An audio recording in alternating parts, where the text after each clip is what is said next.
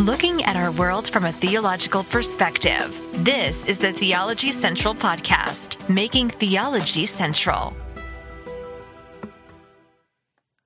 Good afternoon, everyone. Good evening. It, it, it's 5:32 p.m. Central Time. So, do we call that good afternoon? It's a late afternoon, early evening here in West Texas. But welcome everyone.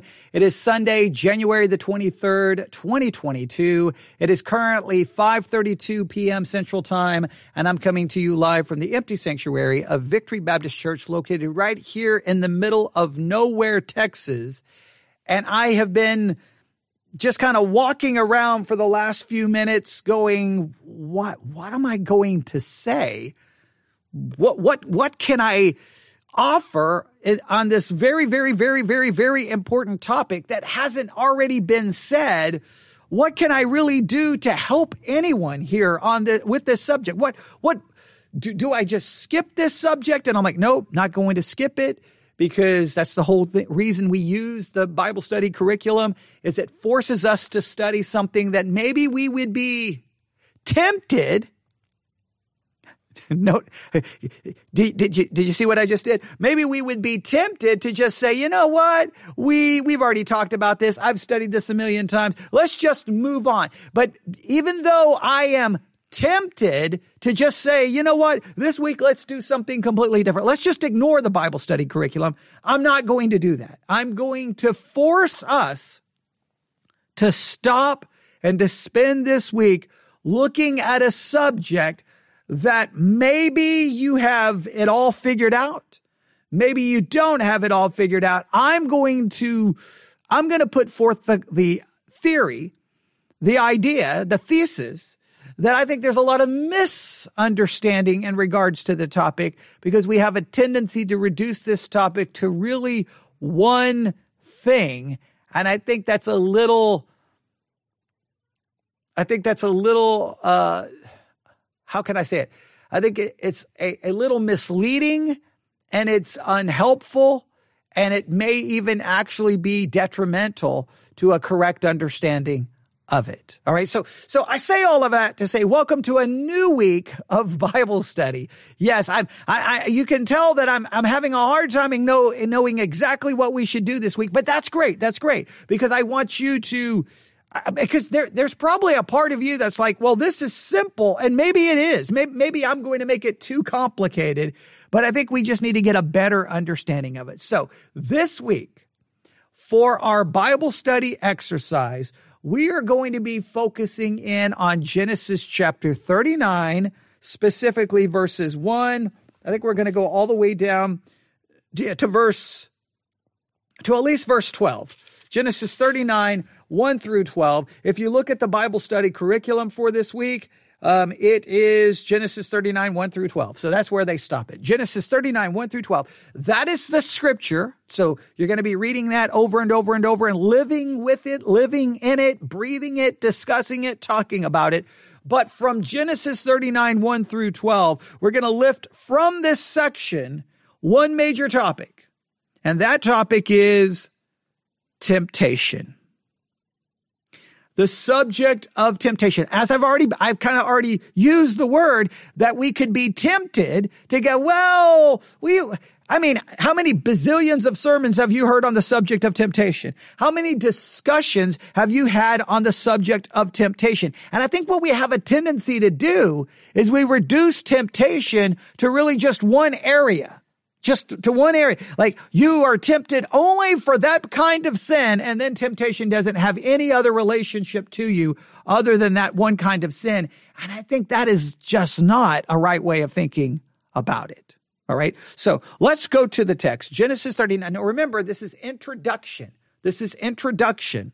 With my introduction is what I typically do is I give you lots of assignments. I try to get you started. I try to get you, you know, pointed in the right direction I don't necessarily try to give you all of the teaching on our introduction episodes because we know we have a long week in front of us, a long week in front of us. And I hope that you will give this subject some serious thought. And I cannot wait to hear all of that sound, that's all of the new podcasts coming to the Edify Christian podcast app, all of the new episodes that are dropping. That's what all of those notifications are if you hear that in the background. But I hope that this week, I, I really hope this sparks serious conversation. I really do, because I think, uh, I think everyone has certain ideas maybe about this that may not even be biblical. So I think we're really, we're really, I think we're in for a, I want to say, I think we're in for a good week of Bible study. I don't, I think this is going to be a, a, a struggle this week. I think there's going to be some struggles this week. Maybe I'm wrong. I think there's going to be some struggles because I think we're going to have to all kind of maybe re, rethink our perspective on this very important subject. Here we go Genesis 39. Genesis 39. And Joseph was brought down to Egypt.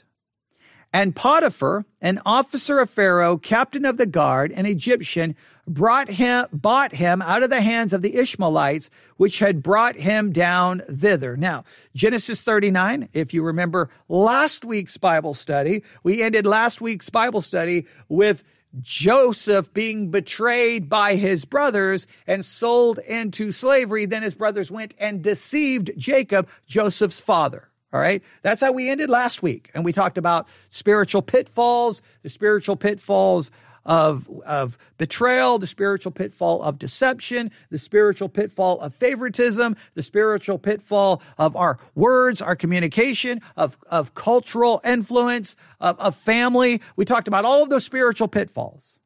Now this week, so that sets us up for this. This, this is why we can go immediately to this chapter because now we know how Joseph ended up here, right? So Joseph could be, from a human perspective, this is very important. I think we need to see this.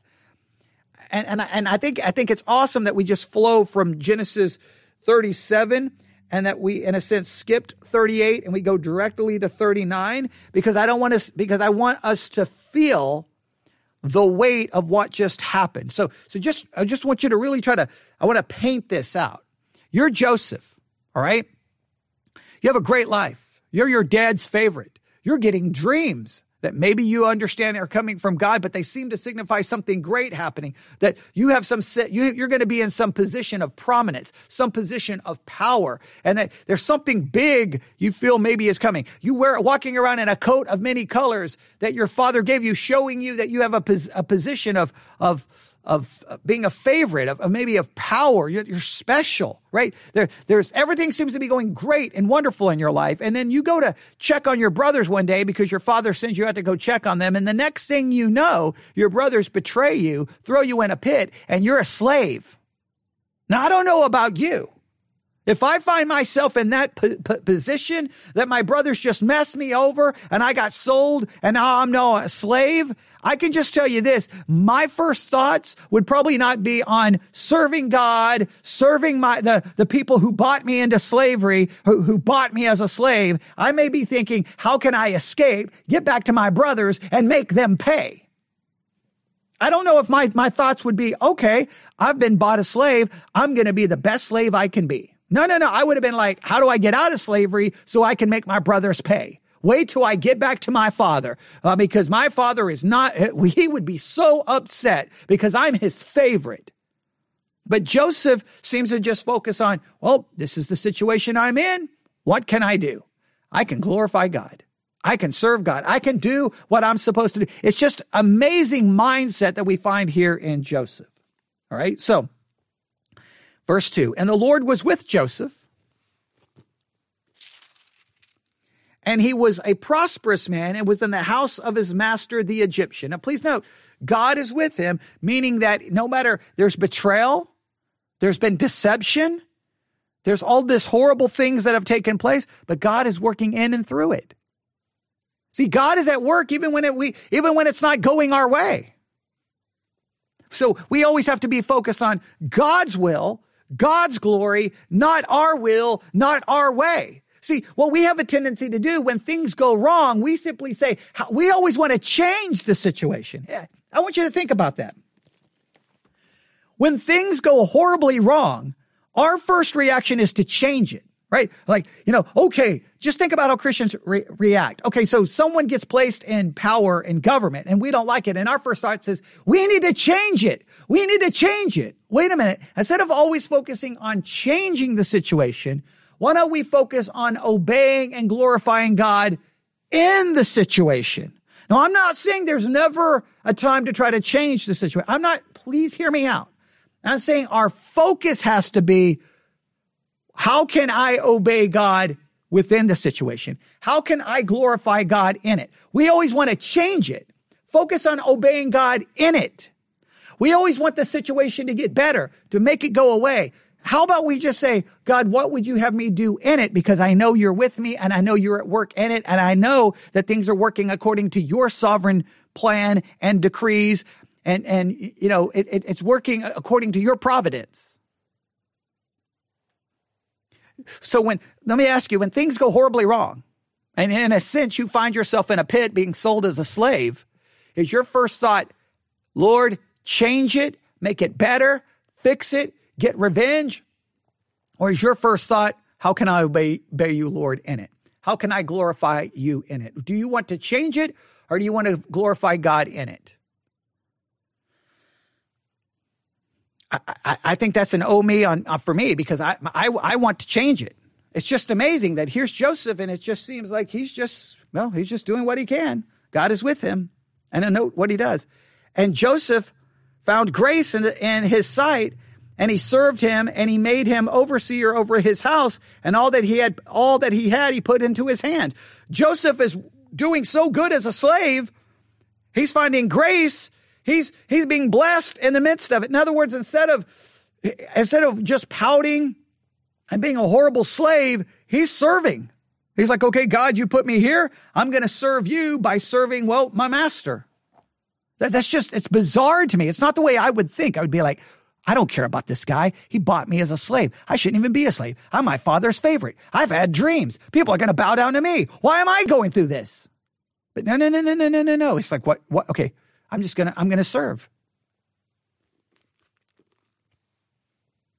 And it came to pass from the time that he had made him overseer in his house and over all that he had, that the Lord blessed the Egyptian's house for Joseph's sake. And the blessing of the Lord was upon all that he had in the house and in the field.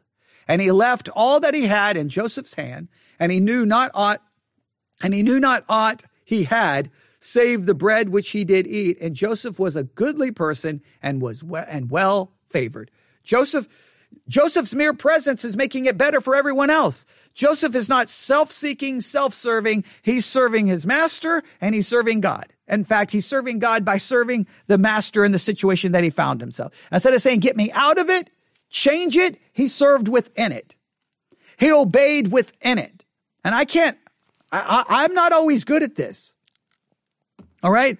I've been, I've been in bad work situations and all I could think about is how can I get out of it? How can I get out of this? Okay. Maybe if I could talk to this person, maybe I could get that job. Maybe I can move here. Maybe I, and I'm always manipulating and scheming and like, instead of going, wait a minute, maybe God put me in this. So instead of trying to get out of it and try to change it, I need to focus on serving God and glorifying God in it.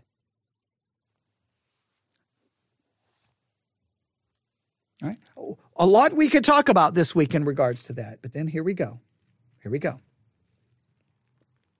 Verse 7 And it came to pass after these things that his master's wife cast her eyes upon Joseph, and she said, Lie with me. But he refused and said unto his master's wife, Behold, my master wotteth not what is with me in the house and hath committed all that he hath to my hand. There is none greater in this house than I, neither hath he kept back anything from me but thee, because thou art his wife. How then can I do this great wickedness and sin against God? Now, this week, your memory verses is going to be seven through nine. That's going to be your memory verses. Seven through nine. I want you to just realize Joseph is a slave. He's been put there in an unjust way. It, uh, injustice has occurred. It was unjust for what his brothers did. He had been betrayed. He had been messed over and, and he's, he's a slave. but he's more worried like, how can I do this against my master? That, that would be wrong. And how can I sin against God? In other words, I'm, even though I'm in this bad situation, I'm going to con- continue to conduct myself and, and, a respectful way to, to my master, even though I'm not here based on a, for in, in a right way. I'm going to serve God in this, in this horrible situation and I'm not going to sin. It's, it's an amazing response because I'd be filled with so much bitterness and anger that the last thing I would have worried about is, well, the man who bought me as a slave, I don't want to, I don't want to go against him. That would be wrong. I would be like, who cares? Oh, you know, you want to lie with me? Well, then let's, let's go. Who cares about your husband? He's a jerk who bought me as a slave. And God, well, you know, God obviously forgot about me a long time ago because I've been bought. But no, Joseph does not think that way. It's convicting to me. But here's the situation Potiphar's wife, right? Um, in fact, let me uh, read this exactly, right? Uh, and it came to pass after these things that his master's wife, or his master's wife, cast her eyes upon Joseph, and she said, Lie with me. So Joseph is tempted We'll use that word. Or let's state it this way Joseph is there doing what he's supposed to be doing, all the right attitude, all the right actions. And then the, his master's wife says, Hey, let's be together physically. All right. Let's, let's just be blunt. Let's have sexual relations. And Joseph refuses. Now, the moment she comes and tries to get him to engage in a sexual relationship, at that moment, temptation occurs. Now, there's a lot here we could talk about. I've already hinted at some, some concepts that we need to think about this week. But temptation is the subject for the week. And I think we almost in almost constantly understand temptation mainly i'm not i'm not saying we do this consciously but it's almost a subconscious thing we think of temptation almost always in light of sexual sin someone is tempted when they they tempt they were tempted and they fell when it's something sexual but let me make it very clear you may have never fallen into any kind of sexual sin maybe you've just been you know the the example of purity and godliness and you're perfect right You've never lusted. You've ne- no pornography, no fornication, no adultery. Not you're just sexually. You've got. I mean, you walk the narrow path. And praise God for your purity, praise God for your godliness. But don't think you haven't succumbed to temptation in some other way because temptation is not just about sex. Here, let's discuss the word temptation itself and what it means. Let, let's just do that. All right? Temptation. Temptation. The act of tempting, enticement to evil by arguments, by flattery, or by offer of some real or apparent good. So temptation is the act of tempting, enticement to evil by arguments, by flattery or by offer of some real or apparent good. So any enticement to evil, any enticement is temptation. I don't, it doesn't matter what that evil is. If you are being enticed to play favorites, we talked about that in last week's Bible study. That's a temptation. If you are enticed to betray someone, if you're enticed to bitterness and anger and wrath, that's temptation any enticement to evil by arguments, by flattery, or to offer some real or apparent good. Hey, hey, you need, you, you want to be bitter? Look what that person did to you. You have a right to be upset. Like, if it offers you some apparent good, that is temptation. We just always like, well, it's only about sex. And it's, we've got to have a, a better understanding of it. Let's break this down a little bit here. All right. Uh, temptation, solicitation of the passions, enticements to evil proceeding from the prospect of pleasure or advantage. So a temptation is where you're being solicited. It's a solicitation of your passions, of your desires. It's an enticement to evil and it comes from the prospect of pleasure or advantage. Look, you want this because of the pleasure it will bring or some perceived advantage you will gain. It's going after your desire and offering you some pleasure or advantage. Another definition here the state of being tempted or enticed to evil. When by human weakness you are led into temptation, uh, resort to prayer for relief. Okay, well, that, that's trying to get into answers, but it's the state of being tempted or enticed to evil. Right? Another, that which is presented to the mind as an inducement to evil. So temptation is any attempt to get you to, to deviate from God's standard of holiness and righteousness. Any enticement to evil, any enticement to deviate from God's holy standard is a temptation. It can be a temptation to gossip, a temptation to slander, a temptation to lie, a temptation to bitterness, a temptation to love something more than you love God. There's a, there's so, a, a, there's so a temptation to doubt, to fear, to anxiety, to, to not be submissive in a situation where you're called, to not obey where you're told not to obey. There are millions of enticements to evil that bombard you 24 hours a day, seven days a week. And you got to see them as being sources of temptation, even if they're not related to sex in any way, shape, or form. And colloquial language, uh, temptation is an allurement, an allurement to anything indifferent or even good. You can actually be tempted to something that is good. In other words, temptation is just an enticement. It can actually a temptation can be enticing you to something good. It's just trying to entice you using your passions, using arguments, using flattery, using whatever. We have to see the power of temptation.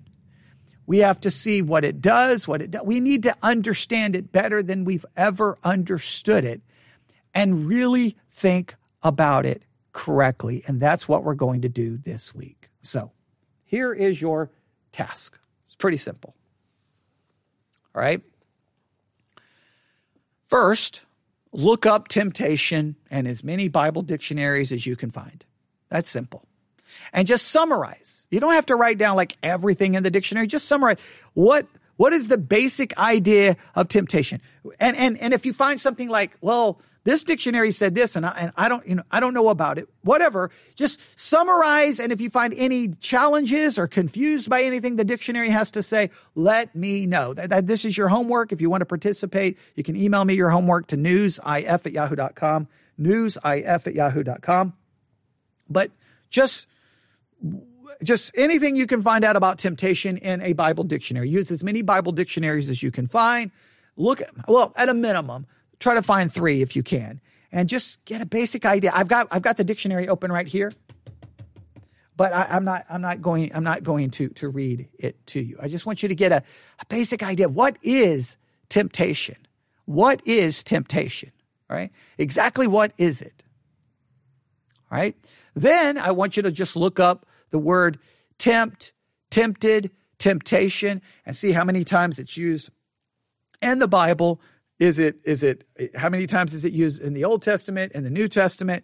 Just do some basic things. What's the Hebrew word for tempt, temptation? What's the Greek word? Is there more than one Hebrew word? Is there more than one Greek word? Just do some basic word study stuff, right? You don't have to go full blown word study, but just do a basic basic concept. Like look it up in a dictionary and then just like, okay, in fact, I'll just show you. It's probably not going to be that hard to do, but I'll just show you really quick here. If I just go to uh, the Blue Letter Bible app really quick, Blue Letter Bible app, I'm just going to type in the word temp. Let's see. Temp, I'll go ahead and put in temptation. Used 15 times in the King James. Temptation is used uh, 15 times. The first one shows up in Psalm 95 8. All right. So, uh, and then uh, it was it seems the word temptation itself. Now I haven't looked up tempt or tempted or any other variation, but temptation is only used once in the Old Testament, and that's Psalm 95 8. All right. Um, but uh, you just look up all the variations. How many, how many different Hebrew words? How many different Greek words? What does the Hebrew, definition for the Hebrew word? Just your basic concepts. If you see something that you think, oh, wow, that's super, super confusing, or I didn't see that, or that doesn't make any sense, let me know what you discover. All right. So very simple. Look it up. Look up the word temptation in Bible dictionaries. Then just do some basic word studies. All right. Uh, for tempt, temptation, tempted, any very, very, and if, and what, is there some other words that would, that would mean basically the same thing as temptation? What other words are used in the Bible that it may not use the word temptation, but it's basically saying the same thing? What are those words? Right? We want to just get a good overview of what the Bible has to say in regards to this subject. Okay? Right? There's there's two assignments. Three, just keep reading Genesis 39 over and over and over and over and over and over and over and over. That's very simple. And then we are going to uh, memorize Genesis 39, 7 through 9. I'm going to put that in the Bible memory app. In fact, let me do it right now. I'm going to do it right now. Go into the Bible memory app. And remember, you can download the Bible memory app in any app store, Bible memory app. You'll go to uh, uh, groups, type in Theology Central, join the group. So I'm going to go to Genesis, uh, or I'm going to go to the Bible Memory app.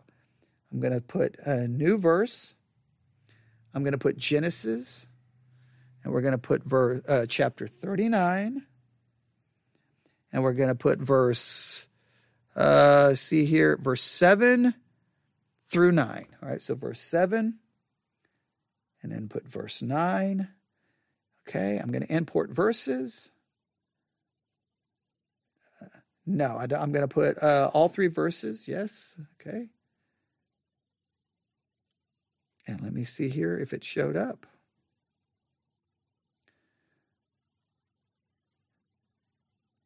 Okay. Uh, well, um, okay, it broken down into three. All right. I'm sorry. I was going to group them all together, but it broke it broke them down. Genesis 39 7, Genesis 39 8, Genesis 39 9. It broke them down into three different ones, but that's okay. It may make it easier for you to memorize them that way. I was going to group them all together, but that's okay. Genesis 39, 7, 8, and 9, they have been added to the Bible memory app. They've been added. And see, I'm going to hit done. And they should be there now. Yes, they are there. Okay. So they're there. And I'm just going to send a, a, a message out on the app. Okay. Uh, see here. Nope, let's go. New verses added. There we go. And then I'm going to hit post. And now you should get a notification on the Bible Memory app. There you go. You're set. You're set. So, what are you going to do? You're going to look up the word temptation in a Bible dictionary, multiple Bible dictionaries, and you're going to summarize what you find if you find something interesting or difficult. All right. You got that? Next, what you're going to do is do a basic word study on temptation. That should not take you much time, should be very simple, should be very straightforward. Get to work on it. Then read Genesis 39, 1 through 12 over, over, over, over, over, over, over, over, live it, breathe it, talk about it, discuss it, meditate on it, live in the story. Be right there in the story. All right. Live in it. Okay. Then, um, I want you to memorize Genesis 39, 7, 8, and 9. Genesis 39, 7, 8, and 9. There you go. That's, that's a pretty simple, uh, course of study this week. A course of study this week. And I'm, I'm still, well, we'll just wait and see what, how the week proceeds. That's what we'll do. We'll wait and see how the week proceeds because sometimes, like for last week, the spiritual pitfalls, there was one spiritual pitfall that I was wanting someone to name and no one named it. No one named it. Um, but I, I'm not going to mention it now. So sometimes I kind of like, I've got something I want someone to grab onto and I want someone to ask. Sometimes people will, sometimes people don't. And so I have to decide, do I bring it up or I just I just leave it alone. Um, here, I'm really hoping, I'm hoping that what we will discover is just like people go, well, you know, I, Because I, I, I, if I'm honest, I think that a lot of people are going to just say, well, temptation, I mean, I, tell me, I'm going to, I'm to throw this out. You can tell me if, if, if you're wrong, if I'm wrong. Some, I think for men, I, I, maybe I could be wrong on this, and you can tell me if, if, if what you think. I think for some, okay, I'm going to do this a couple of ways. I think for some people say, well, you know, I used to struggle with temptation a lot back when I was dating. But now I got married. I don't really see temptation as that big of a deal. I want you to just be honest. Do you really see temptation as a big deal anymore? Or do you just don't really think about being tempted? Right? Do you, do you, are you so worried that every time you pray, you talk to, to the, do you mention to the Lord constantly in prayer the areas where you're being tempted in? Or do you not really see? Like, I think when, in other words, what I'm saying, if you were a teenager, or you, in other words, if you were, if you became a Christian and you were a Christian when you were dating, and you weren't weren't married yet, you probably struggled. You, you probably at least struggled in some way with the temptation of maybe engaging in physical relations, or at least the thoughts, the lust, and all of that those those things. But once you get past that and you get married, then you may go like, okay, good, got that, beat that, and then you don't really think about temptation. All right. So I think for some, they're like, well, you know, I don't, I don't really struggle with that anymore. Now there are others, uh, typically, not always, but typically it's men, a lot of times even Christian men, who may say, Yeah, I struggle with temptation, and it, it's in relationship to pornography. They may still, but it's still connected to sex, not to. What, so the only thing you're tempted uh, to do is pornography. That's the only thing, the only temptation you have. Well, man, you actually should be applauded because there's, I would think there's millions of other temptations you're dealing with. See, I think we have a tendency to like, okay, when there's certain stages in our life where we're like, man, temptation, temptation, temptation. And then we get past that stage. And for many, we're like, well, I'm done with temptation. No, no, no, no, no, no, no. You're never done with temptation. The temptations just change. You can tell me, you may go, no, no, no. I've, I, I constantly am aware of being tempted. Okay. Okay. Well, then I stand corrected. I just, I, maybe I just, I have a feeling that we just don't, I just think that the, the sermons about temptation typically go to the youth group. They go to the singles class or they go to the people who are in some kind of treatment for addiction. Right. It, it, it goes to counseling about pornography. Um, I, I just don't, we, I sometimes, yeah, I, I may, maybe I'm wrong. You can tell me. I, I just have a feeling that a lot of people will say, ah, study on temptation. The people who will want to study on temptation are the people who are struggling with a specific temptation, and it will probably deal with, it'll probably be dealing with some kind of sexual situation. That seems to be the only time anybody mentions it. But I want you to know people in your church who've never had a struggle with sexual sin one time in their life, they still struggle with temptations. It's just different kinds. Any enticement to evil, any enticement is temptation. We've got to see it for what it is. And then we got to ask ourselves, and we know where we're going to be going. How do you resist it? That's going to be a big question this way. And you know what? What's really frustrating about it? Okay, now I'm just gonna I'm just gonna go ahead and throw this in there because remember, I always try to I always try to get us to think outside the traditional church answers, right? Because this is the way the typical church handles it. Yes, you're tempted, but by the power of the Holy Spirit, you can resist all temptation. And you're like, whoa, whoa, whoa, wait a minute, wait a minute. So you're saying I can be sinless? No, no, no, no, no, no. You can't be sinless. Well, wait a minute. Then that means I cannot resist all temptation. So can I or can't I? Am I, as a Christian, can you resist all temptation? You say you can't. So then that means we're all, not only are we going to struggle with temptation, we're always going to be guilty of succumbing and falling to it. How do you understand your Christian life in that light? Do you see your Christian life as a life of, well, I'm never going to completely win the war against temptation? I, I, just, in fact, while I was walking around trying to figure out what to do, I just, I was on Amazon and just looking for books on temptation and I just purchased one. And immediately, and the reason I purchased it is the book was how to have victory over temptation. And I'm like, oh, so this Christian book over by a well-known preacher I'm like, so this book, this book is going to tell me that I can have complete victory over temptation. Oh, wow. That's amazing. I didn't know that that was possible because if I can have complete victory over temptation, that means I can be sinless. I cannot be sinless. Hopefully I can sin less, but I cannot be sinless. So then why are you telling people you can have victory over it? Can you or can't you? I, I, can't seem to get a straight answer. Many Christians are like, no, no, no, no, no. Don't tell people they can't have victory over it. Well, I got to be honest. If, if I'm going to continue to sin as long as I'm in the flesh, that means clearly I'm not going to have victory over temptation in a completed way. I, positionally, I have victory over it because in my position, I don't sin. I'm perfectly righteous because of the imputed righteousness of Christ. But in practice, I will face temptation. I will struggle with temptation and I will fall. Not just once, not just twice, but continually in some way, shape, or form in my Christian life. How do we understand the Christian life in that way? How does that change your understanding of temptation? I know I'm going to get 100 emails going, no, no, no, how dare you say that? Listen, if you think you can have complete victory over temptation, fine. You just keep, make a documentary of how you never sin. They said, well, no, no, no. I'm not saying that I will never sin. Okay. Well, then that means you cannot have complete victory. it, it can't be like, no, I can have complete victory, but I will still sin. That, that's, that's, that doesn't make any sense. So I, oh, I, I'm really, I don't know where, I, it's just going to be interesting to see where this goes. It really is going to be interesting to see where this goes. Um, Everyone has their formulas on how to overcome temptation. I mean, I was taught the formulas as a when I was a teenager and all the little uh, youth devotional books I would get. Here's here's five steps to defeating temptation. You know what everyone runs to.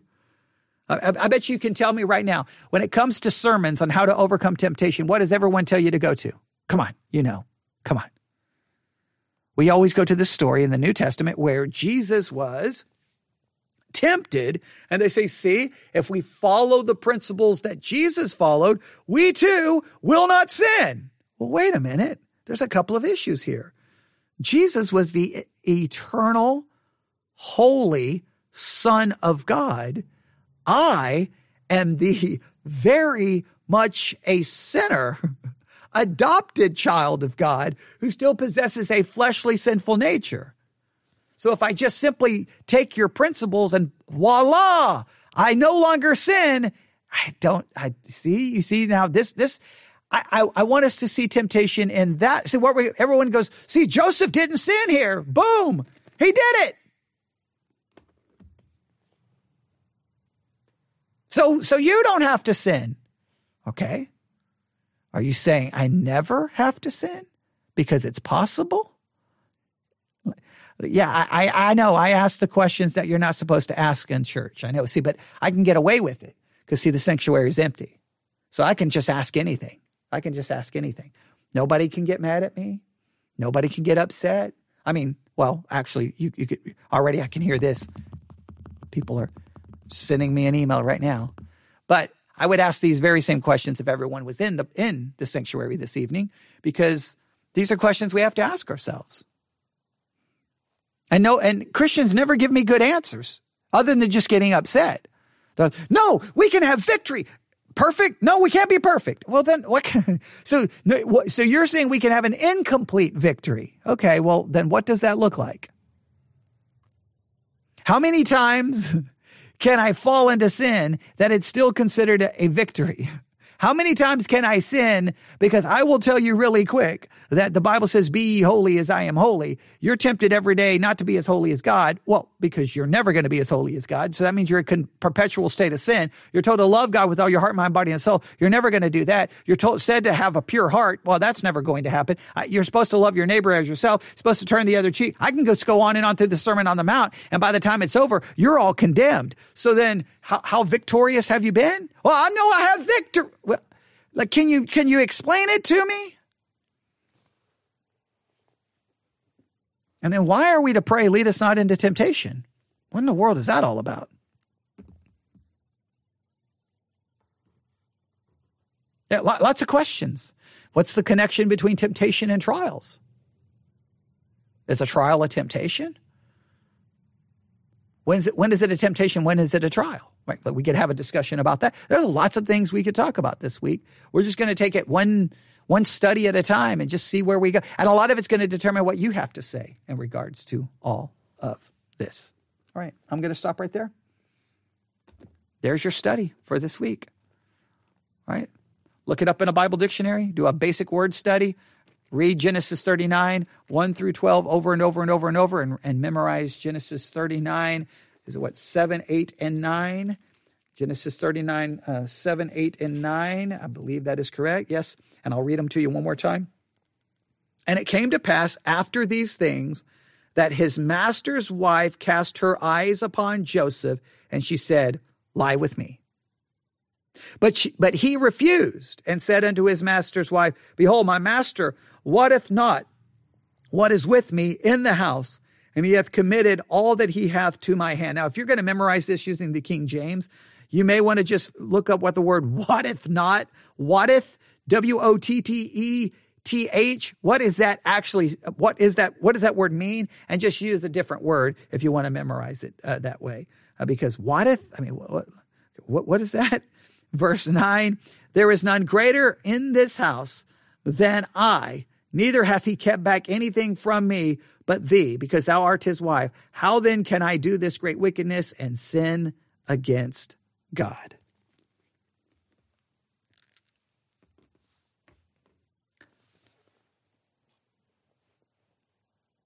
There you have it. Okay, I'll stop right there. I, am just I'm kind of waiting for someone to ask a question, but there's no one here. So I'm I'm I'm done. I've I've been preaching and teaching all day, and now I i have reached that point where I have to say time out. So I've got to take a time out. I've got to go home. So um, I hope I've done a decent job. I always hate uh, introducing the Bible study exercise as the last thing I do because I feel like that I'm starting to kind of you know, after hours and hours of talking, you kind of like, man, did did I do a did I introduce that? Because you always want that introduction to be strong, but I kind of even started this with kind of going, well, I don't really know what to say because what what can I say about temptation that hasn't been said a million times? So I I, I hate that that that's kind of where we are, but maybe that's going to be the struggle this week to really think about it so that we get past maybe a lot of the things that we've held on to in regards to this subject that maybe we haven't thought about it correctly. All right, so we'll see. Email me newsif at yahoo.com. New week of Bible study, a new privilege, a new honor to be able to study God's word. Please take advantage of it. So, a lot of people don't take advantage of the Bible study exercises. Tell, I can look at the numbers how many, I can look at the numbers of how many people listen to us in a week, and then I can compare those numbers to how many people listen to the Bible study exercises in that week. And sometimes it's, now we, we have good numbers for the Bible study exercises. Don't let, let I don't want to in any way d- diminish them. Great numbers, but in many cases they're far lower than when I do say a controversial thing like you know something about the news. Um, and I and I know people have emailed me and said, "Well, but I've got my own Bible studies I'm doing." Okay, I, I would hope that our Bible studies are different enough that they would they would be you would be at least tempted to to participate in ours because we we try to make them so much different than the average Bible study. I'm hoping that's what I can do. That the Bible study exercise can be a source of temptation, not to sin, but to uh, hopefully something beneficial. But yeah, we'll see. I, uh, it's just it's a privilege and an honor to study God's word, and I just hope we don't uh, skip our opportunities because we're so preoccupied with what we want to do, which would be a source of temptation, right? Maybe. Okay. All right. I'll stop. Everyone, have a great evening. God bless.